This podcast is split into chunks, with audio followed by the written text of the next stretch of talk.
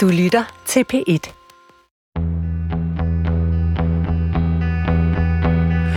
Uroen spreder sig i dansk landbrug, som sumpen fra oversvømmede lavbundsjorder. Der er snart ingen vej tilbage. Vinteren er på vej. Vintervejen byder på en ny C O to afgift. Men det kan blive værre endnu, mørkere og ikke mindst dyrere. Faktisk er der landmænd, som lige nu frygter endnu dybere for fremtiden. Landmænd, som er begyndt at skide grønne grise. I går begyndte retssagen nemlig mod Danish Crown, som er beskyldt for at bedrive greenwashing. For tre år siden lancerede slagterigiganten en reklamekampagne med sloganet "Dansk gris er mere klimavenlig, end du tror". Rundt om i landets supermarkeder blev grisekød påført klistermærker med teksten "Klimakontrolleret gris". Men hvad vil det sige, klimakontrolleret gris? Og hvad vil det sige at være mere klimavenlig, end du tror? Det skal nu afgøres ved domstolen. Hør lidt senere om greenwashing-sagen og hvad det vil sige at skide grønne grise. Velkommen til Guld og Grønne Skove her på P et, programmet, hvor jeg går på nysgerrig jagt efter klimaets kolde kontanter og undersøger, om det virkelig er muligt at tjene både moder jord og uselmarmeren. Mit navn er Lars Trier Mogensen.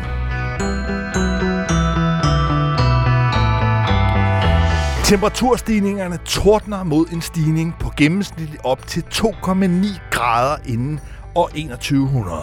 Sådan lyder den seneste og dystre prognose fra F N's miljøorganisation U N E P. Kloden er ved at koge over, og det går langt hurtigere end frygtet. I rapporten, der blev offentliggjort mandag, er de globale temperaturstigninger opjusteret i forhold til tidligere, og de har dermed rykket sig endnu længere væk fra de fromme håb, der står nedskrevet i Paris-aftalen fra to tusind og femten. Dengang, ja, der var ambitionen at holde temperaturstigningerne nede på halvanden grader. Men det fremstår i stigende grad som en dødfødt mission. Tempoet i den grønne omstilling er slet ikke på omdrejningshøjde med de kaotiske klimaforandringer. Og dog, alt håb er ikke ude endnu. Om blot ni dage begynder F N's klimatopmøde C O P otteogtyve i Dubai. Ja, nede i Emiraterne, der jo består af små fossile kongedømmer, små oliestater. Men måske er der alligevel, og paradoksalt nok, fortsat håb dernede i Dubai her fra den tredivte november. Hør lidt senere om, hvorfor C O P otteogtyve faktisk kan blive et gennembrud. For ellers, ja, så begynder det altså for alvor at se sort ud. Her i Danmark er farven sort lige nu. Det er Black Week. Om tre dage er det Black Friday. Amok-shoppedagen efter den amerikanske helligdag Thanksgiving. Købeorgiet er for længst blevet en dansk tradition. Og endnu en gang er de mest populære varer elektronik. Alle typer af blip-bot-elektronik fra spillekonsoller over mobiltelefoner til tablets. ti tusindvis står på spring til at gøre gode handler, få klækkelige rabatter og forkøbe sig på de nye drønsmarte debedutter og håndholdte hamstergemser. Forbruget af elektronik er massivt her i Danmark, og meget af det, ja, det bliver altså smidt ud næsten lige så hurtigt, som det bliver købt med et hurtigt klik. På verdensplan kasseres fireoghalvtreds millioner tons elektronikaffald årligt, og langt størstedelen forsvinder bare som skrald. Black Friday er bestemt ikke grøn omstilling. Eller hvad? Måske findes der alligevel et alternativ, som ikke kun handler om at slukke for maskinerne. Nu vil jeg gerne byde velkommen til dig, Tina Høgsted Svanberg. Du er direktør for GreenMinds. Velkommen her til Guld og Grønne Skove. Tak skal du have. Hvor stort er markedet for det, jeg vil kalde genbrugt elektronik, men som I kalder fornyet elektronik? Hvor stort er det marked i Danmark? Jamen, det, det estimeres jo, at der hvert år i Danmark destrueres forbrugerelektronik indkøbt for en samlet sum af ca. femogtyve milliarder. femogtyve milliarder, som simpelthen bare ryger... Det er, fem, ja, det er femogtyve, ja, ret beset, og øh, man, for, man formoder, at det er kun cirka femten procent af danskernes forbrug af elektronik, som sælges eller doneres til genbrug. Så det er jo et meget, meget lille tal i forhold til det, vi rent faktisk forbruger. Og i GreenMinds, der sælger I så fornyet elektronik. Prøv lige kort at fortælle, hvad er det, GreenMinds... Ja, hvad er det for nogle varer, I har på hylderne? Jamen ret beset, så opkøber vi, øh, vi reparerer og vi sælger fornyet elektronik. Og det vil sige, at du kan som forbruger gå ind i en af vores butikker, og så kan du tage øh, din gamle telefon eller tablet eller P C med ned til os, og så køber vi den af dig. Og det vi så gør, det er, at vi datasletter den, vi renser den, øh, vi reparerer den, hvis det er nødvendigt, og så sætter vi den til salg igen til nogle andre forbrugere, som får glæde af den. Tina Høgsted Svanberg, direktør i GreenMinds. I dag er der jo tydeligvis mange, der har nogle reservationer, der er lidt tilbageholdte med at gøre brug af den her fornyede elektronik. Og jeg må erkende, at jeg er selv en af dem. Jeg står med den situation, at den computer, jeg har her foran mig, sådan en lidt ældre MacBook, den begynder at skrante lidt. Den har en skærm, som ikke er sådan helt øh, ved det altid, som jeg gerne vil have. Og derfor har jeg i den senere tid gået og tænkt, Black Friday, det kunne være den oplagte anledning til at få en ny computer. Men så har jeg også været inde og kigge på fornyet, genbrugt computer, og jeg har ikke helt lavet mig overbevise. Så derfor er jeg nødt til at spørge dig, og det tænker jeg mange andre også, altså at købe en gammel computer. Mit problem er jo, at den her er lidt slidt. Altså, hvad er det for nogle overvejelser, man skal gøre sig, før man kaster sig ud i fornyet elektronik? Jamen, du skal jo forholde dig til, hvad dit konkrete behov øh, er, fordi vi har jo alle sammen forskellige behov, og nogen har brug for det nyeste teknologi, og andre kan klare sig med lidt mindre, så du skal jo finde ud af, øh, og det kan du måske få hjælp til i vores butikker, og få behovsafdækket, hvad er det for nogle funktionaliteter, du har brug for. Og så kan du jo øh, enten vælge øh, at sige, den du har er faktisk fin, så den går jeg ned og får repareret og sat en ny skærm på, eller også så kan du sige, nu har jeg brug for en upgrade, og så sælger du den, du har til os, eller til nogle andre tilsvarende, og så køber du en fornyet øh, computer øh, med tre års garanti. Men det, der bare er min sådan blokering, det er, at jeg tænker, at når jeg selv ligesom har brug for at få noget ny elektronik, så er det jo fordi, at det ikke helt ved, og måske fungerer helt som da jeg købte det. Og der har jeg måske lidt frygt for, at det er måske også der, hvor andre så kommer og indleverer det. Altså, hvordan, hvor sikker kan man være på, at kvaliteten af det her ligesom er noget, der fungerer? Jamen, det kan, du kan jo være sikker på, at kvaliteten fungerer, og vi giver tre års garanti, øh, fordi vi er så sikre på, at når det har været igennem vores system, så kan vi stå på mål for det. Men det er klart, funktionaliteten og de behov, du har, kan jo øh, variere, og det kan jo godt være, at du er øh, en, der har behov for at have det allernyeste. Øh, vi har jo folk, der kommer ned og siger, nu er der kommet en iPhone femten på markedet, så nu vil jeg gerne bytte min et år gamle iPhone fjorten ind. Og så øh, laver de et swap øh, på det, eller de har købt en femtener et andet sted selvfølgelig. Øh, men, men det kommer jo an på, hvad behov du har. Men, øh, så i virkeligheden, måske... det her shop amok, det her altså købeorgie, danskerne er ude i, i de her døgn i forhold til elektronik, det er i virkeligheden det, der gør det muligt for jer så at opkøbe nogle faktisk ikke særlig nedslidte øh, debedutter, blandt andet mobiltelefoner og tablets, og så sælge dem videre. Ja, altså jeg ved ikke, om det lige er Black Friday, der gør det muligt. Jeg, jeg tror, at vi alle sammen øh, forbruger masser af elektronik, og det kommer vi jo nok til at blive ved med at gøre. Øh, så, så vi har ingen intention om, at folk skal holde op med at bruge elektronik, men vores øh, formål er jo at prøve at holde liv i elektronikken lidt længere tid, fordi det er godt for miljøet, og fordi det er godt for pengepungen. Men lad os lige prøve at tage det grønne regnskab, altså fordi hvis vi nu har en telefon, eller det kunne være min computer, jeg står med her, altså som jo helt oplagt har en masse elementer, batteriet med mineraler, sjældne jordarter, det, det, det er jo ligesom en, øh, altså en, en samling af komponenter. Hvad er ligesom det grønne regnskab? Hvad er det, man bidrager til positivt, når man får fornyet og genbrugt sin elektronik? Jamen, øh, estimeret er det sådan, at cirka firs procent af C O to aftrykket i for eksempel en smartphone, men øh, tilsvarende er nogenlunde det samme på P C og tablets, estimeret er det cirka firs procent, der sættes øh, under produktionsdelen, og det vil sige det, at vi bruger den og lader den op og streamer og så videre, så videre. Det er faktisk en meget mindre del af det, der sætter aftrykket. Så, hvis så den sorte kan, samvittighed den her sorte samvittighed, i Black Week, det er faktisk allerede i købsøjeblikket? Det er købsøjeblikket, fordi det er nyproduktionen, der sætter det største aftryk. Øh, og det er jo også det, der gør, at hvis vi kan holde liv i produkterne lidt længere tid, så undgår vi alt for meget nyproduktion, og så gør vi noget, der er godt, både i forhold til C O to aftryk, men også, som du selv siger, i forhold til destruktion af de her materialer og energiressourcer. Men det, der jo nok også er en drivkraft, en motor i, at folk fornyer altså deres øh, vognpark, var jeg ved at sige, deres elektronik, men de helt nyeste ting er jo, at øh, softwaren, øh, programmerne udvikler sig, og et af problemerne, det er i hvert fald også en af de reservationer, jeg selv har, det er, at hvis man køber en gammel telefon eller en gammel computer, ja, så kan den være blevet overhalet af softwareudviklingen undervejs, så jeg simpelthen ikke kan køre de programmer. Det er vel et reelt vilkår med fornyet elektronik? Jamen, der er jo ingen tvivl om, at der sker noget øh, udvikling, og der er også nogle modeller, der går ud, fordi nu bliver de simpelthen så gamle, at for få mennesker kan gøre brug af dem. Altså funktionaliteterne begynder at, at blive mindre værd. Men vi kan jo gå langt tilbage, øh, både på P C'er og på telefoner, og så øh, kan man sige, tjener de sådan set de helt essentielle formål. Så det kan godt være, at øh, den computer, du har, begynder at blive vanskelig for dig som et arbejdsredskab, fordi du har brug for noget ny teknologi. Men børn øh, kan måske godt overtage den. Så det handler i virkeligheden om at gå ind lidt mere kritisk, måske også lidt mere selvkritisk, og vurdere, hvad er det egentlig, man har brug for? Og er der sådan set nogle modeller, som var på markedet for nogle år siden, som hvis de får et nyt batteri, og måske får fikset skærmen, ja, så er det virkelig nogen, der passer. Så det er virkelig også et spørgsmål om ligesom, at prøve at forstå sit eget behov lidt bedre, før man går ud og køber. Præcis, der er jo ikke sket ret meget nyudvikling i de seneste par modeller, vi har fået på markedet. Det var noget, vi så for nogle år siden. Men Tina Høgsted Svanberg, direktør for GreenMinds, udfordringen er vel stadigvæk, at langt størstedelen af elektronik bliver købt som nyt i Danmark. Meget af det bliver kasseret, vi ser på verdensplan. Der bliver meget af det kasseret som, som, som affald, som skrald. I Danmark har vi i hvert fald en målsætning om at genbruge det og opsamle det, også på genbrugspladser. Men vilkåret er jo, at langt størstedelen bliver købt som nyt.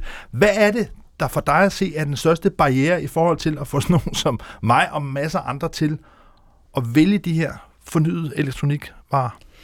Jamen, jeg tror, der er, jeg tror, der er mange øh, forbehold og biases. Vi er jo måske fem til ti år bagud i elektronikbranchen, altså øh, i forhold til tøjbranchen. For ti år siden var det jo ikke nær så hipt at gå i genbrugstøj. Øh, der var det noget, man gjorde, hvis man øh, måske havde behov for at gøre det af økonomiske årsager. I dag er det jo en livsstil for rigtig mange, og der er mange, der giver øh, nærmest mere for øh, genbrugstøj, vintage-tøj og, og tasker, end de gør for det nye. Men det er vel svært at forestille sig, at jeg er med på, at der godt kan findes måske nogle helt gamle spilkonsoller, hvor der er nogle nørder, der gerne vil betale noget mere. Men det er vel svært at forestille sig, at det ligefrem skulle blive rigtig smart at have en telefon, der er fire år gammel og har en flække ned over skærmen. Jamen, den behøver jo ikke at have en flække ned over skærmen. Jeg tror, jeg tror, det, der er rigtig smart, det er at tænke sig om, når man har sit forbrug, det er at forholde sig til, at den her brug- og smid-væk-kultur, den er ved at være for nedadgående og bør være det, hvis vi skal passe på vores miljø. Men spørgsmålet er, hvad der skal løfte det her op i en større volumen. Altså, hvordan vi skal få det måske mere til at blive en standard. Og, og hvem er det lige nu, der trækker? Fordi altså, der er jo private virksomheder, der er privatpersoner, men så er der også hele den offentlige sektor. Hvordan, hvem er det ligesom, der i dag tilvælger fornyet elektronik? Jamen, langt størstedelen af vores kunder i dag er rent faktisk forbrugerne. De er jo begyndt at tage rigtig godt imod det her, og vi ser flere og flere gøre det. Vi ser faktisk også flere og flere virksomheder gøre det. Det går lidt langsomt, særligt for de store, fordi jeg tror i hvert fald på indkøbssiden er der øh, måske en forventning om, at man giver sine medarbejdere det nyeste nye. Men vi køber rigtig mange virksomheder, øh, og det, øh, det ser vi mere og mere af. I, øh, i den offentlige sektor Øh, går det meget, meget langsomt. Øh, må sige, vi har jo øh, endnu til gode at deltage i et udbud, hvor man rent faktisk lægger vægt på, øh, at der er tale om noget mere cirkulært. Men lad os lige prøve, prøve, prøve at forstå det, fordi et udbud, altså vi har jo masser af kommuner og altså forvaltninger og skoler og hvad ved jeg rundt omkring i den offentlige sektor. Og når de skal have ny elektronik, så er der noget, der bliver sendt i udbud, og der siger du, der er det ikke ligesom præciseret, at det kunne være en kvalitet, det kunne være en særlig egenskab, at man faktisk havde fornyet elektronik. Det er ikke noget, der sker i dag? Nej, det er det ikke. Øh, man kan sige, at vi har jo et regeringsgrundlag, som taler enormt meget ind i cirkulær økonomi og grøn omstilling, men det er jo fuldstændig blottet for konkrete initiativer. Hvis man virkelig ville det her, så kunne man jo gå forrest øh, og rent faktisk sætte nogle krav til kommuner og det offentlige om, at de skulle indkøbe mere grønt og cirkulært. Det men, gør de ikke i dag. Men vi er i dag, hvor den offentlige sektor i virkeligheden er nogle af dem, der er øh, mindst, mindst fremme, når det gælder at, at, at genbruge elektronik. De er ikke særligt langt fremme. Men spørgsmålet er, hvad, der, hvad det er for nogle tiltag, der skal til, fordi altså, i, i den offentlige debat har vi jo i mange sammenhæng talt om afgifter og i virkeligheden straffe det sorte for så at tilvælge det grønne. Men jeg ved, du har også nogle idéer til, hvordan man måske kunne gøre det grønne endnu mere attraktivt. Hvad er det for nogle idéer? Jamen altså, udover som sagt, at man kunne tvinge det offentlige til at rent faktisk tænke det ind i deres egne indkøb, så kan man jo også hjælpe markedet på vej, fordi som sagt, så er der jo rigtig mange forbrugere og virksomheder, der gerne vil det her, men i dag er der jo en opfattelse af, at det simpelthen er for dyrt at reparere ting i Danmark. Øh, og det, det er jo også dyrt. Altså, det er vel det, ikke, det er vel ikke sådan en helt øh, vrangforestilling? Nej, det er ikke helt en vrangforestilling. Det er dyrt, fordi vi har jo nogle høje øh, lønninger og alt muligt andet i Danmark, så det er dyrt øh, at reparere ting. Jeg tror, den opfattelsen af, at det er dyrere, end det i virkeligheden er, er derude, men det er stadigvæk dyrt. Og så kunne man jo lave sådan noget, som man for eksempel har lavet i Østrig, at man kunne gå ind og sige fra det offentlige side, vi giver tilskud til reparationsarbejder med, tror i Østrig er det op til halvtreds procent af reparationsprisen. Sådan nogle ting vil jo gøre det mere attraktivt for forbrugerne at få repareret deres varer, uanset om vi taler elektronik eller tøj eller andre ting. Og det vil altså måske også i det hele taget gøre, at, øh, at, at den service ligesom blev, blev stillet til rådighed, men måske også, at nogle af producenterne begyndte at tænke mere cirkulært ind i designet af deres varer, så det rent faktisk kunne repareres. For det er jo også et vilkår med meget elektronik i dag, det er, at det er designet til at ja, ikke at overleve så længe. Lad os sige det på den måde, det er jo ikke gjort super let fra producenternes side øh, at reparere alting. Men, men der kunne man jo også øh, lade sig inspirere udlandet, hvor vi for eksempel i Frankrig ser noget, der hedder reparationsindekset, hvor øh, man jo tvinger øh, producenterne til at gå ind og øh, markere, hvor let er det her produkt men okay, øh, rent men faktisk altså, reparere. Men, men nu har vi haft nogle forslag. Altså ja. Dels det her med ligesom, at stille krav om, at det offentlige, når de indkøber ny elektronik, at de så øh, i hvert fald gik ind og prioriterede det, at det var fornyet. Du har ideen om den her voucher i virkeligheden, altså kan man sige, at man får tilskud mm-hmm. til at reparere. Men ved du også har en idé om en, en lavere moms, hvad er det? Jo, men man kunne jo også gå ind og fjerne brugtmomsen. Øh, I dag er det jo sådan, at øh, for hver gang vi kører en telefon eller en computer igennem vores system, så er det godt for miljøet, men der bliver betalt brugtmoms hver eneste gang, og det vil sige, at på en eller anden måde, så arbejder øh, momsen her kontraproduktivt i forhold til de politiske ting, man siger, man gerne vil opnå. Så hvis man fra politisk side gerne ville mere cirkulært og mere øh, fornyet, elektronik, eller hvad det nu måtte være, jamen så kunne man jo for eksempel gå ind og fjerne brugtmomsen. Og det er vel sådan en form for sådan en omvendt C O to-afgift, altså hvor C O to-afgiften går ind og gør det sorte dyre, så forstår jeg pointen her, at hvis man gik ind og fjernede momsen, når man i virkeligheden købte og solgte brugte varer, ja. Altså, så ville man i virkeligheden lave sådan en, en grøn rabat. Ja, og du giver dermed et incitament både til forbrugerne, men også på dem, der er på markedet, øh, så du gør det her mere attraktivt for alle hele vejen rundt. Men her afslutningsvis, Tina Høgsted Svanberg, direktør for GreenMinds, altså grundproblemet her er vel, at der er det her, vil jeg tillade mig at kalde voldsom overforbrug af elektronik, eller hvor folk i hvert fald køber væsentligt mere elektronik, end de sådan set altså, måske har brug for. Og det er vel... Det er vel ikke noget, der vil blive bremset af det her. Du siger selv også, at I ikke har så meget ambition, at folk skal holde op med at bruge elektronik. Men, men, men alt det her, er det ikke noget, der er med til at accelerere altså, øh, forbruget af elektronik? Altså skulle man ikke måske mere sige, nu også her i Black Week, Black Friday, ja, måske kunne man godt klare sig. Måske skulle jeg besinde mig på, at selvom min skærm er lidt mærkelig, så kunne den godt køre videre et års tid. Er det ikke et spørgsmål om ligesom, at ja, finde den nøjsomhed frem? Jo, men bestemt skal man finde nøjsom frem, øh, nøjsomheden frem og øh, gøre mindre, og øh, så til gengæld bedre af det, vi gør. Men jeg tror, det er illusorisk at tro, at vi holder op med at bruge elektronik, men hvis vi kan bevare det lidt længere tid og holde på levetiden, så gør vi noget, der er godt, både for pengepungen og for miljøet. Så øh, jeg er ikke helt afklaret, men, men, men folk er derude, og øh, det er jo i hvert fald øh, hver sæson med, med Black Week. Altså, det, det ser også ud til at vokse. I har også Black Week, Black, også Black, Black Friday. Ja. Hvad er det for nogle overvejelser, I gør i forhold til ligesom, og, og i virkeligheden gå ind ligesom, og appellere til den her øh, købetrang? Jamen, øh, vi overvejer jo hvert eneste år, om vi i virkeligheden helt skal undgå Black Week eller Black Friday, øh, fordi det jo øh, taler en lille smule imod det, vi helt grundlæggende gerne vil. Og så gør det jo alligevel ikke, fordi igen, så længe folk har brug for elektronik og forbruger det, og det tror vi ikke på, at det er vores opgave at skulle gå ind og sige, at man ikke skal det, så mener vi jo stadigvæk, det er bedre, at man øh, kommer ind til os og køber fornyet elektronik, i stedet for at man går ud og køber noget, der er nyproduceret. Tina Høgsted Svanberg, direktør for GreenMinds. Det er i hvert fald en uge med køb, måske også med samvittighed, sort samvittighed for nogen. Det er i hvert fald tid til ligesom, at gøre op, om man egentlig har brug for den elektronik, der bliver revet ned af hylderne her de kommende døgn. Og måske også, om man kunne finde nogle fornybare alternativer. Tak fordi du kom her i Guld og Grønskov. Selv tak.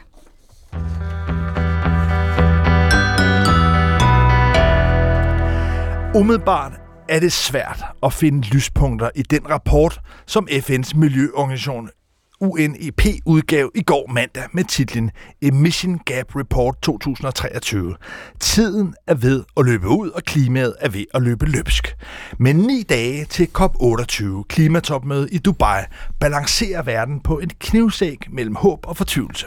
Krigen i Gaza er i sig selv en grum joker, der pludselig kan ryste det skrøbelige demokrati bag de årlange klimaforhandlinger. Men alvoren kan også trække den anden vej. Og med et rykke alverdens lande sammen og i et afgørende skridt mod opfyldelsen af Paris-aftalen. Der er trods alt ingen grund til at være super pessimist på forhånd. Og netop derfor er jeg glad for at kunne byde velkommen til dig, John Nordbo, klimarådgiver i udviklings- og nødhjælpsorganisationen Care. Velkommen til Guld og Grønne Skove. Tak skal du have. Altså, jeg, jeg har svært, når jeg øh, ser konklusionerne i den seneste rapport her fra U N E P, at være optimist. Men lad os prøve at gøre forsøget, fordi du har i rigtig, rigtig mange år troligt, tålmodigt, fuldt de møjsommelige klimaforhandlinger, der er i det her COP-regi. Og jeg ved, at du faktisk ser nogle muligheder for lyspunkter. Så lad os prøve at fokusere på det, fordi jeg tænker, hvis man ikke på, hvis man afskriver alt på forhånd, så sker der helt sikkert ikke noget. Men, men, men så lad os lige prøve i virkeligheden først at bygge op. Hvad er for dig at se det bedste, der kan ske på det her COP otteogtyve, der skal holdes i Dubai allerede fra om ni dage?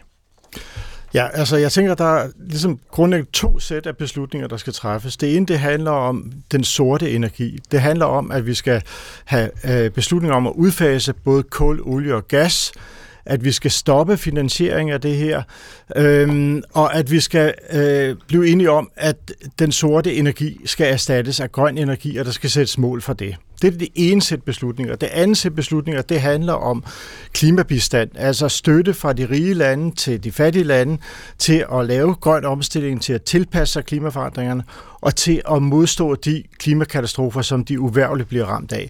Der har vi brug for et et håndslag fra de rige lande på, at øh, der skal ske et markant løft af den her klimabistand i de kommende år, og at man ikke har tænkt sig at tage de her ekstra penge øh, fra de eksisterende ulandsbistandsbudgetter. Men John, altså, at der skal være re- reelt ekstra støtte i det, man øh, siger, man vil på det her område. Men lad os prøve at splitte det op, og mm. prøve at se, hvad de positive scenarier kunne være for begge dele. Hvis vi først tager den her udfasning af fossil, hvor langt vil det kunne lykkes at nå i forhold til nogle nye og skærpede formuleringer om udforskning af fossile brændsler? Altså hvis vi ligesom tager det bedste scenarie, ja. Hvad ser du for dig der? Jamen øh, vi skal have, at øh, man går bort fra den formulering, der er på nuværende tidspunkt, hvor, som handler om såkaldt phase down af kul. Øh, altså at vi nedfaser brugen af kul. Vi skal have en formulering, som handler om, at man skal udfase brugen af både kul, olie og gas, altså alle fossile brændsler. John, prøv lige at forklare forskellen på øh, phase down, altså nedfase, og så udfase. I det her meget sådan kryptiske F N-sprog, hvad er forskellen på at nedfase og udfase? Jamen det er jo, at man sætter et klart endemål om, at vi skal blive af med de her fossile brændsler. Øhm, og øh, altså i den bedste af alle verdener, hvis vi drømmer os lidt til, at der kommer nogle gode beslutninger på den her COP, jamen så skal vi jo også sætte nogle tidsfrister for, hvornår man skal af med kulden, hvornår man skal øh, udfase brugen af, af olie og gas. Så hvis vi ligesom tager det første positivt, det kunne være, at man skiftede ordet nedfase ud med udfase, og det ikke længere kun var kul, men det sådan set var alle former for fossil energi. Ja. Hvorfor er sådan nogle formuleringer? Altså, man skal forstå, at det her er jo sådan set et dokument, som landene frivilligt indgår med hinanden. Det er ikke mere forpligtende, end landene sådan set selv vælger at tolke det som. Men hvorfor er det, at det for dig at se er vigtigt med sådan nogle formuleringer og nogle ændringer af formuleringerne fra nedfase til udfase? Hva, altså, hvad er betydningen af det i den virkelige verden? Altså, jeg tænker, at den væsentligste ændring her, den går faktisk på, at det ikke kun er kul, man fokuserer på, men også olie og gas. Altså, det er alle fossile øh, brændsler, man vil af med. Øh, men men øh, det, der er super vigtigt her, det er jo, at der bliver sendt et meget klart signal til markedet om, at man ikke skal investere i nye kulkraftværker, i ny, øh, at finde ny olie, eller bygge nye oliefelter op. Den slags investeringer, som har en meget lang øh, levetid, men som, når de er foretaget, binder os til at fortsætte med at bruge de her øh, fossile brændsler. Jamen, nu siger du, binder os til. Det er vel lidt en tilsnigelse i den forstand, at ganske vist kan det blive skrevet ind i et slutdokument, men det er vel ikke noget, der binder landene. Altså, der er jo det her sådan lidt absurde vilkår, at forhandlingerne foregår i Dubai. Altså, hvad er det, der binder for eksempel Dubai, hvis man ændrer den her formulering? Ja, men det, jeg tænker ikke på, at, at øh, den formulering binder, binder Dubai. Jeg tænker på, at det binder os i form af den økonomi, der ligger under. At hvis vi har øh, investeret i at bygge et nyt oliefelt op, jamen så er der nok desværre en stor chance for, at det kommer til at, at fortsætte produktion, indtil den sidste olie er hævet op af det felt. Øh, bygger man et nyt kulkraftværk, som har en levetid på en halvtreds til tres år, jamen øh, den, den værdi skrotter man ikke bare, øh, selvom der egentlig er brug for det for, for hvad skal man sige, af hensyn til klimaet. Så til det er der, hvor jeg tænker, at det er så afgørende, at vi får lukket de her finansielle strømme, som leder os ind i den fossile og fortsætter den fossile energi. Så man ikke alene i Danmark, men i Europa og hele i hvert fald den industrialiserede del af verden, at man der ligesom afkoder signalet og siger, nu skal vi ikke opføre nye værker. Altså bare lige for at pinde det helt ud. Det vil ligesom være et første meget, meget positivt og byggeligt skridt. Ja. Nye, nye kulkraftværker, men også nye olie- og gasfelter. Det er jo en, en helt central del af fremtidens økonomi. Og, og hvor man kan sige, at kulkraften i forvejen er trængt øh, voldsomt af den reelle økonomi, som gør den vedvarende energi, og der de energikilder øh, billigere end kulkraft faktisk. Der når på en, en, en, et forhandlingsforløb. Der er jo mange ting på dagsordenen her, men som jeg er særlig interesseret i, og jeg også kommer til at fokusere på her i Guld og Grønne Skove, det er den danske ambition om at få skrevet en, en målsætning ind om en tredobling hmm. af, af, af vedvarende energi. Prøv lige at hjælpe mig og lytterne med at forstå, hvad er det her krav om en tredobling af vedvarende energi, som, som Danmark presser på for? Hvad er det, der er på spil her? Jamen det her, det handler jo om at sige, at øh, vi skal ikke bare af med det sorte, vi skal også have et alternativ. Og det skal vi bane vej fra, øh, og det skal vi øh, via øh, stærk politik i øh, store økonomier.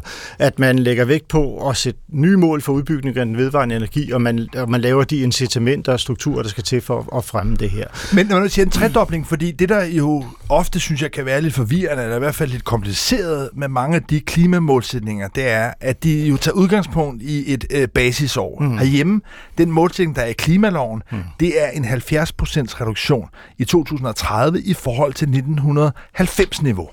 Men den her målsætning, som man altså forsøger at få skrevet ind fra den side, om en tredobling, det er vel ikke i forhold til nitten halvfems-niveau? Nej, det er i forhold til det aktuelle niveau. Ja. Så, vi, så vi skal simpelthen øge produktionskapaciteten for vedvarende energi af ja, tredobling inden, inden tyve tredive. Og, og, øh, Men kan det overhovedet lade sig gøre, tænker jeg? Fordi at, øh, noget af det, der jo er udfordringen herhjemme, hvis vi tager øh, hjemmefronten, det er, at der er jo meget lange godkendelsesforløb med eksempelvis øh, vindmøller. Så når vi er i en situation nu, hvor vi allerede nu kan konstatere, at klimaforandringerne mærkes, temperaturstigningerne ser ud til at ske meget hurtigere, end man forventede for få år siden, så kan det overhovedet nås i forhold til to tusind og tredive, en tredobling af vedvarende energi? Jeg tænker også, at vi er et lille land, der gør det absolut sværest for os selv øh, at komme af, øh, hvad skal man sige, at få, få lavet den øh, grønne omstilling af energisektoren. Vi har virkelig mange benspænd, og vi så jo også sidste år, hvordan regeringen aflyste et, et sæt af bud, øh, der var på, hvordan man skulle bygge øh, vindmølleparker til havs. Så øh, vi gør det virkelig, virkelig vanskeligt, men heldigvis gør man det ikke lige så vanskeligt rundt omkring i verden. Det skal jeg lige forstå, fordi umiddelbart synes jeg, at det lyder lidt urealistisk måske med en tredobling, men bare lige for at forstå det, altså er det fordi man i eksempelvis Kina, for nu at tage en af de helt store økonomier, at der har man måske ikke helt så mange øh, nabohøringer, når man opfører øh, nye vindprojekter, som man sådan set bare kan rulle dem ud, lige så snart de kommer fra fabrikken? Altså Kina, øh, øh, vedvarende energi boomer i Kina, men det gør det også andre steder, øh, og også i Europa, altså vi har faktisk meget massive investeringer i vedvarende energi, både i øh, Kina, øh, Europa, Indien og U S A. Øh, de allerstørste øh, og vigtigste økonomier. Men John Nordbo, i forhold til de her succeskriterier, så kunne man sige, at første del, der handler om at nedbringe den fossile, altså udfase det, der skulle man holde øje med, om det var mere end kul, altså om, om olie og gas også kom på, og om ordet skiftede fra nedfase til udfase. Her i forhold til at opbygge en større kapacitet til vedvarende, hvad kan man ligesom have som succeskriterie? Altså kravet er tredobling. Hvad vurderer du til at være realistisk positivt? Altså det, der er det centrale her, det er, om det bare bliver en klub af lande, der melder ud, at de har lyst til at tredoble øh, kapaciteten på vedvarende energiområdet, eller om det rent faktisk bliver et egentligt globalt mål. Øh, og, og der ved vi ikke, hvor øh, det bærer hen. Vi, vi kunne se sidste uge, der kom Kina og U S A med en udmelding om, at de øh, vil samarbejde på klimaområdet, og de har faktisk den her formulering om at tredoble udbygningen af vedvarende energi med i deres papir. Så, så, så her er det vigtigt her, om det ligesom bare er øh, dukselandene, om man mm. vil, der måske allerede, det skal man også være kritisk opmærksom på, som måske allerede har planer for en tredobling, mm. og som så ligesom, om man så må sige, gratis kan melde ind og sige, det vil vi nu have som ambition. Eller om det er også nogle af de lande, som altså ikke på nuværende tidspunkt har planer, om de også kommer med. Det er ligesom det, der er det afgørende her. Ja, og hvor stærk modstanden bliver for de lande, som vi umiddelbart ved, øh, vil, vil kæmpe imod hele vejen. Men hvad er det for nogle lande? Altså jeg tror, i forhold til, hvad der er for nogle lande, der gerne vil have sort, mm. hvor golfstaterne mm. kunne være et oplagt mm. øh, bud, og Rusland også. Hvad er det så egentlig for nogle lande? Hvad er det for nogle kræfter, der modarbejder vedvarende energi? Ja, og det er de samme lande. Altså, Saudi-Arabien er meget markant. De er helt oppe på dupperne op til den her COP i forhold til at forhindre den her grønne omstilling, lægge forskellige former for, øh, hvad skal man sige, for, øh, ja, barriere ind undervejs i forløbet, øh, hvor vi skal af med den, den fossile energi. Det, det er meget tydeligt, at på nuværende tidspunkt er de den vigtigste spiller på den front, der forsøger at forhindre det her. Men det er jo sådan i F N-regi, at alle lande skal være enige. Der er rigtig, rigtig mange lande, der har modsatrettede interesser, men også lande. Saudi-Arabien kunne være et eksempel. Jeg tror også, efter weekendens udvikling, man måske kunne regne Argentina øh, med i puljen af lande, der, øh, der strider imod. Men, men, men John Nordbo, hvordan kan det overhovedet lade sig gøre at få så mange lande, der altså har nogle modsatrettede interesser i overhovedet at blive enige om formuleringer?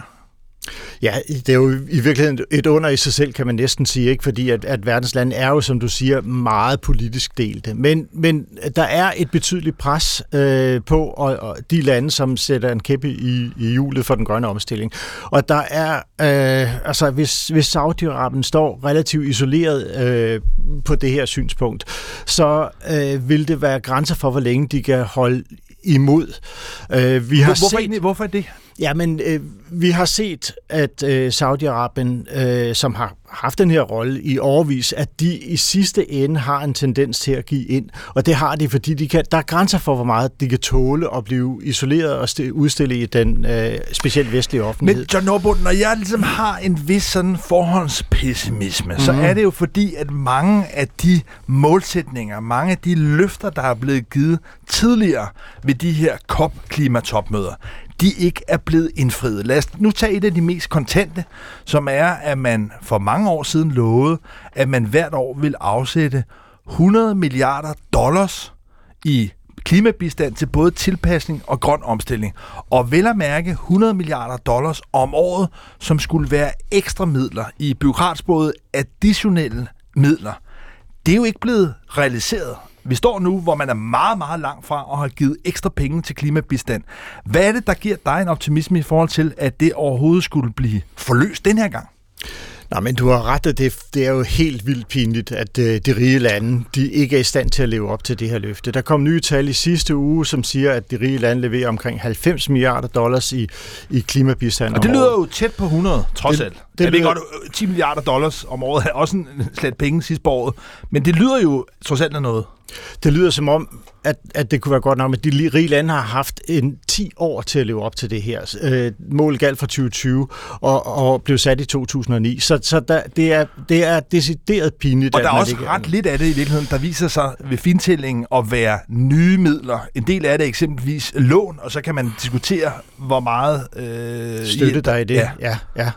Og altså, helt reelt så er det sådan, at det kun er syv procent af den klimabistand, der blev givet fra to tusind og elleve til to tusind og tyve, som gik, blev givet oven i løfter om at leve op til F N's målsætning om at give nul komma syv procent af bruttonationalproduktet i øh, fattigdomsorienteret ulandsbistand. Men John Nordbo, jeg forsøger virkelig at være tilstræbt optimist og tage ja-hatten på, men jeg, jeg kan altså simpelthen ikke lade være med at spørge, altså, hvad betyder så nogle løfter, der er skrevet ind for flere år siden, som er helt kontante, helt klare, alle folk ved, hvad det betyder, men de bliver bare ikke efterlevet. Hvad betyder sådan nogle løfter så overhovedet? Jamen, altså, det betyder noget, og jo tættere de er sat på, altså, hvad skal man sige, det, det er ikke godt at sætte et mål, der gælder ti, elleve, tolv år ude i fremtiden. Det er bedre at sætte et, år, et mål, der gælder fem år ude i fremtiden. Så er der en større chance for, at de regeringer, som har været med til at indgå, de også er ved magten til den tid. Og det, det er til at huske i den hjemlige politiske øh, debat. Øh, så så det, det er klart, at der er noget at holde landet op på, hvis det er, det er nogle tidsbestemte løfter, og, og at fristen ikke ligger alt for langt ude i fremtiden. Du skal ned til øh, Dubai, du skal ned til, til C O P otteogtyve. Jeg kan ikke huske, du har, hvor mange af de her øh, C O P har du været med til? Ja, en femten til seksten stykker, et eller andet stil. Ja, og det er jo altså en meget, meget møjsommelig proces, hvor fremskridtene er små og ofte sådan retorisk sproglige. Hvis vi sammenligner med virkeligheden, altså uden for Dubai, uden for konferencecentret, så fik vi i går mandag den her rapport fra F N's miljøorganisation, som konstaterede, at man forventer, at i det her århundrede vil temperaturstigningerne være dobbelt så store, helt op mod to komma ni procent gennemsnitligt i det her århundrede, dobbelt så store som den halvanden grads målsætning, man havde i Paris-aftalen. Mm-hmm. Så Nordbo, er tiden ikke løbet ud? Altså, hvordan, hvordan skal man kunne nå at blive enige om noget i Dubai, som kan mærkes i virkeligheden? Altså, det vil være forkert at sige, at vi ikke har sindssygt travlt. Vi har sindssygt, sindssygt travlt for at nå målet om at, at holde den globale temperatur nede på halvanden grad. Men der er nogle ting i økonomien i dag, som, som trækker i den rigtige retning. Det her med, at den vedvarende energi er den billigste energikilde. Og vi kan se, at øh, nogle af løsningerne, eksempelvis det her med elbiler, at, at der har markedet også reageret og taget det her produkt til sig og vælter ud, og det er det, der er, hvad skal man sige, trenden i, i salget af biler i dag, det er, at, det bliver, at fossilbiler bliver erstattet med elbiler. Men John Nordbo, altså, jeg, jeg er bare nysgerrig på, næsten sådan psykologisk, hvordan du kan bevare optimismen, for du har været med femten til seksten gange, du har altså virkelig været trukket baglæns gennem alle de skuffelser, der har været. Hvordan bevarer du optimismen? Hvordan kan du ligesom tage derned og tænke, nu sker det? Jamen altså, det kan man da, fordi man kan se forandringer i klimapolitikken. Hvis vi går fem år tilbage i Danmark, så var Danmark et mål uden en egentlig klimalov og uden nogen egentlig klimamålsætninger. Og der har vi da trods alt i de sidste fem år flyttet os meget langt på det område der. Og tilsvarende så sker der internationale fremskridt netop med, at løsningerne på klimaproblemet, det bliver billigere, at, at det bliver mainstream økonomi og, og, og, og være øh, grøn og, og vælge de løsninger der. Men det er da klart, det er også noget med, at, at øh, vi ved, hvor vigtigt det er at holde den globale temperaturstigning nede på halvanden grad, så tæt som muligt på det, øh, og vi ved, hvad der skal til, jamen så er der jo ikke nogen grund til at bruge energi på at være pessimist. John Nordbo, i øh, næste uge, der får jeg besøg af den danske udviklingsminister Dan Jørgensen, som spiller faktisk en afgørende rolle som en af forhandlerne om i virkeligheden sådan statusopgørelsen sammen med den sydafrikanske energiminister. Jeg får besøg af ham her i Guld og Grønne Skove. Jeg har bedt dig om at stille et spørgsmål til Dan Jørgensen. Hvad vil du gerne have, han svarer på, inden han tager til Dubai? Jamen, jeg synes, at det vil være vigtigt at få en melding på, hvad vil man gøre for at stoppe de investeringerne i fossil energi? Så, så vil Danmark tage initiativ til at stoppe udlån fra banker til øh, selskaber, som investerer i ny fossil energikapacitet?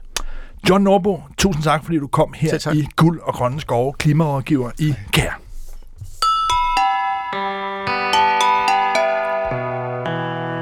Danmarks første klimaretssag begyndte i går mandag, og udfaldet kan få vidtrækkende konsekvenser for, hvordan virksomheder fremover kan markedsføre produkter.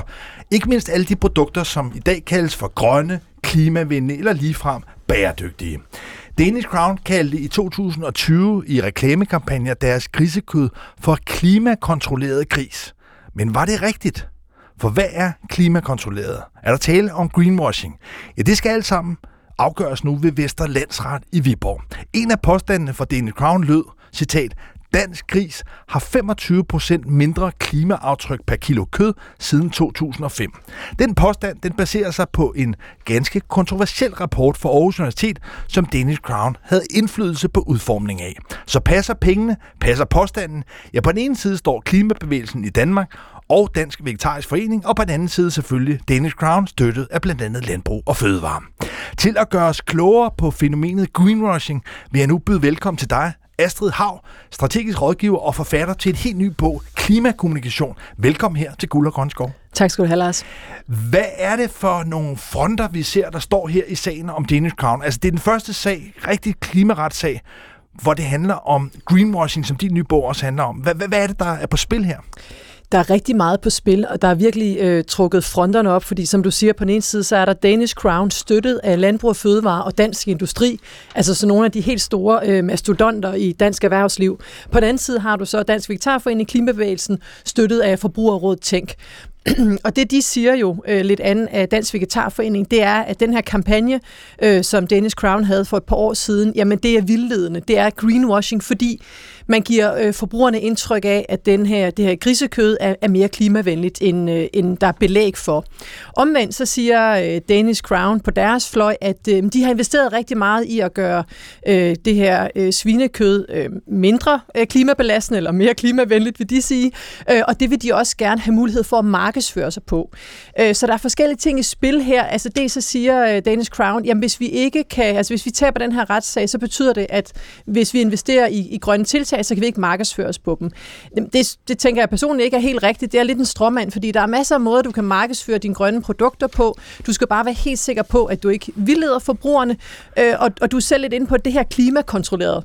Hvad betyder det egentlig? Men hvis vi også tager et af de andre slogans, mere klimavenlig end du tror. Ja, men det er jo ret irriterende, uanset hvordan du vender og drejer det. Om, om det så, altså man kan sige, det kunne du i princippet godt basere på en eller anden forbrugerundersøgelse, der viser, at danskerne generelt tror, at svinekød sviner så meget og så videre.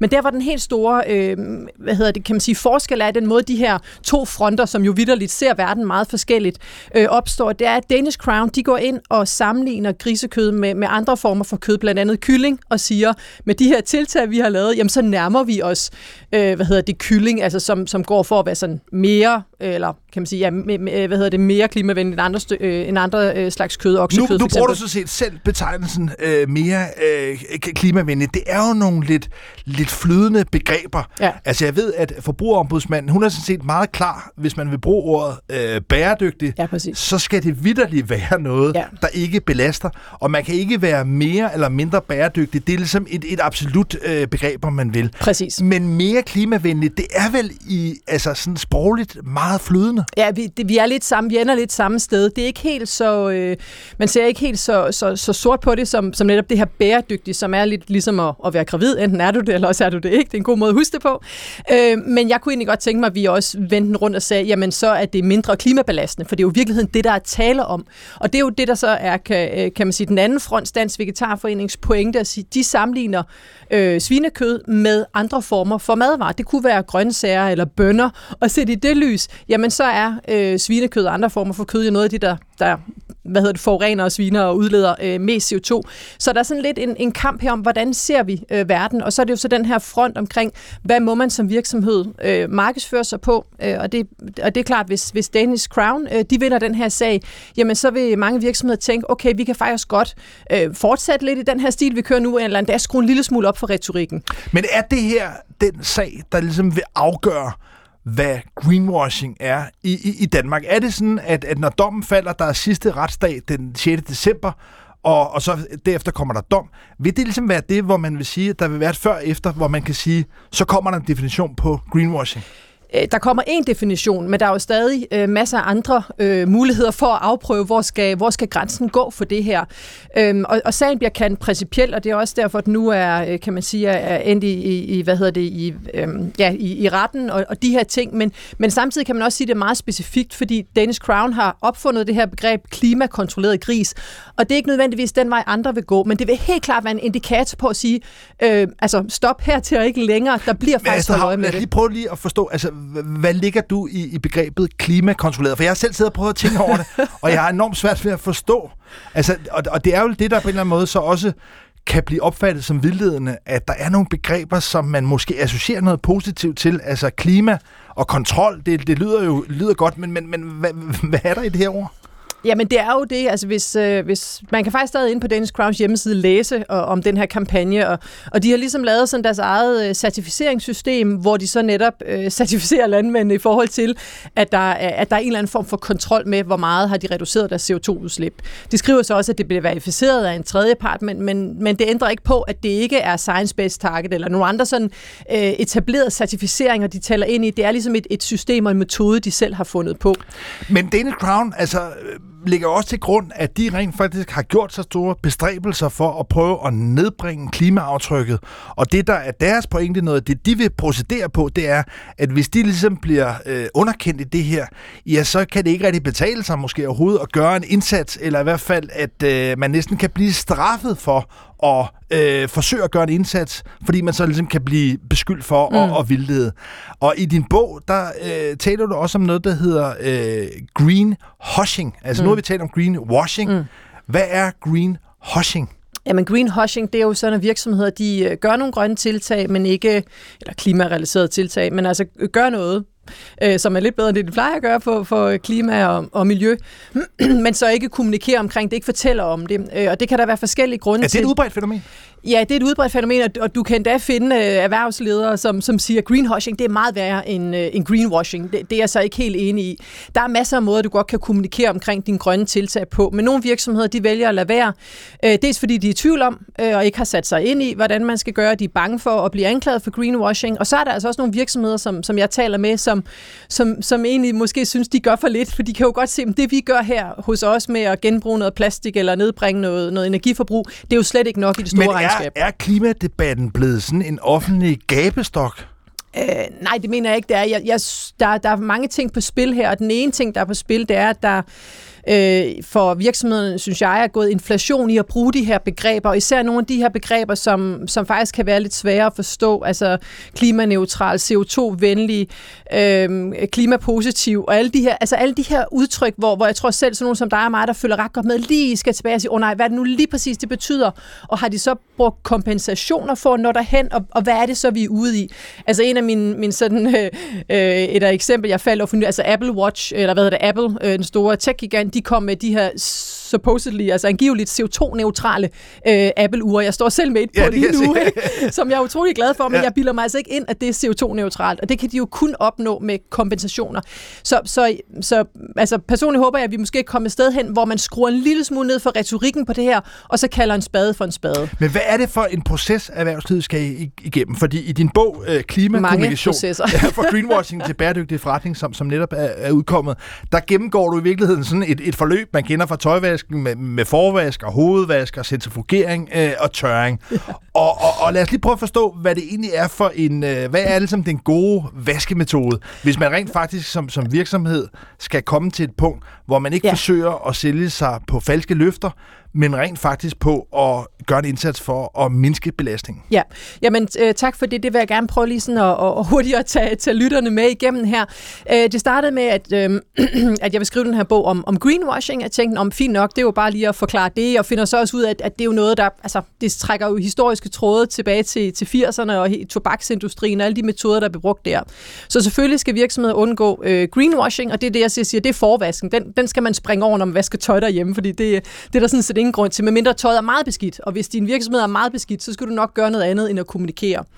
Så er der så hovedvask, og det er der, hvor du så kan kommunikere om de ting, du gør. Og, og jo mere du baserer det på ting, du har gjort, øh, frem for ting, du vil gøre, eller, eller løfter, eller smarte udtryk, jamen jo mere, øh, kan man sige, sikker er du egentlig øh, på ikke at, at begå øh, greenwashing.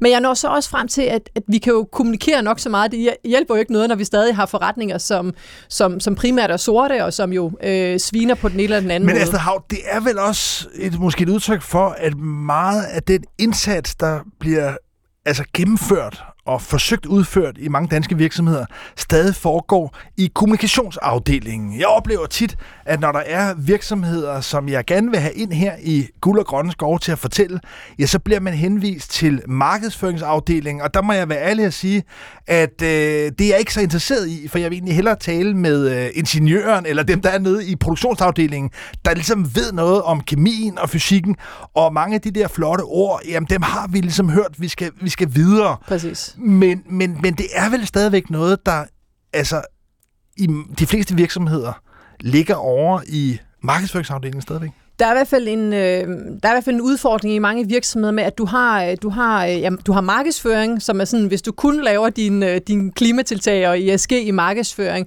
så er du nok ikke kommet så langt. Så er der flere virksomheder, hvor du har en øh, bæredygtighedsansvarlig, sustainable advisor eller hvad du kalder det, øh, som som typisk er super dygtige faglige. Det kan være biologer eller andre fagligheder. Problemet er bare, at de måske ikke altid har så meget gennemslagskraft i forhold til for eksempel dem, der laver produktionen og udviklingen, øh, og så i sidste ende i forhold til økonomien. Vi ser så nu med meget af det her lovgivning, der kommer fra, fra E U, at mere og mere af den her afrapportering øh, ender hos, øh, hvad hedder den ø- økonomiansvarlige C F O'en, som det hedder i en, en dansk virksomhed. Og det kan man sige er en meget, meget interessant proces. Det er noget, der med sådan en rigtig, rigtig teknisk udtryk hedder C S R D.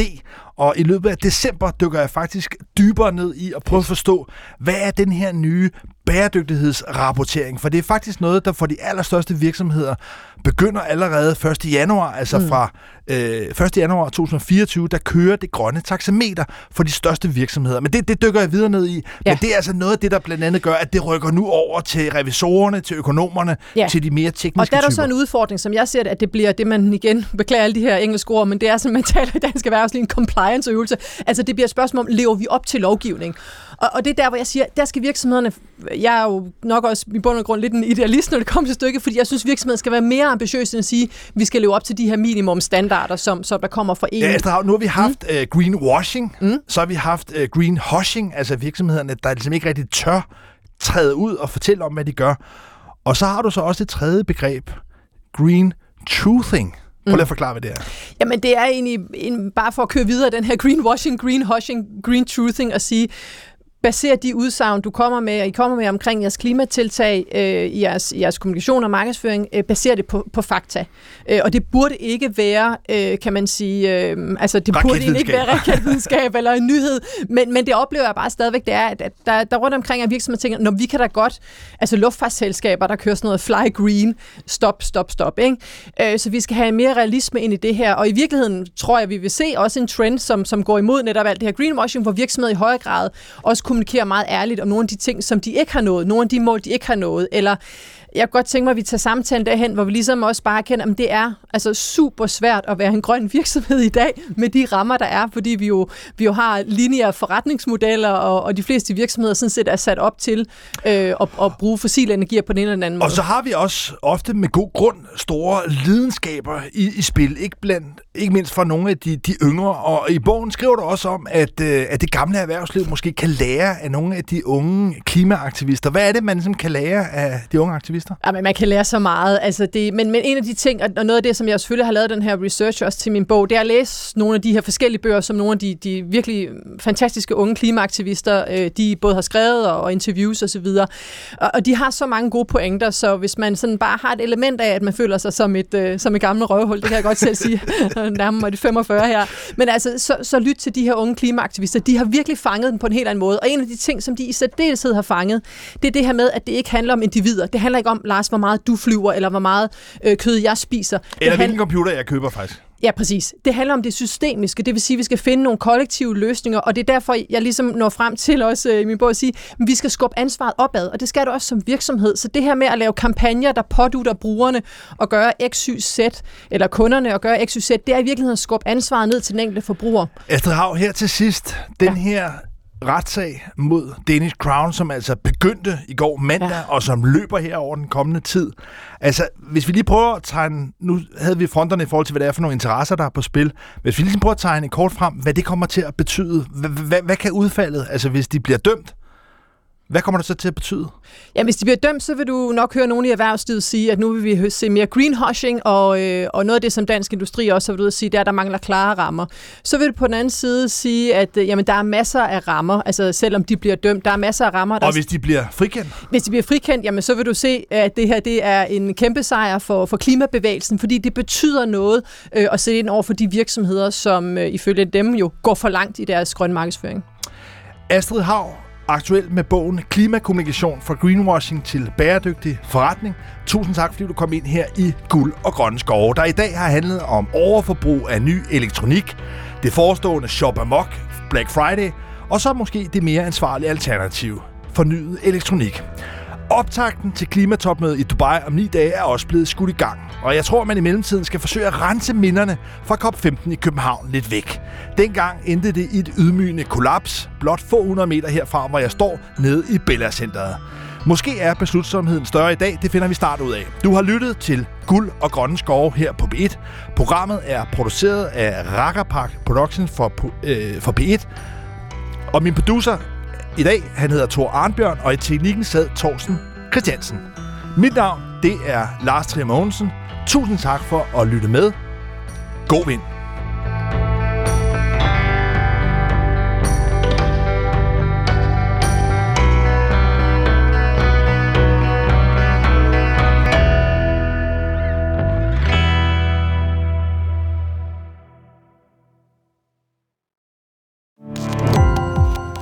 Gå på opdagelse i alle D R's podcast og radioprogrammer. I appen D R Lyd.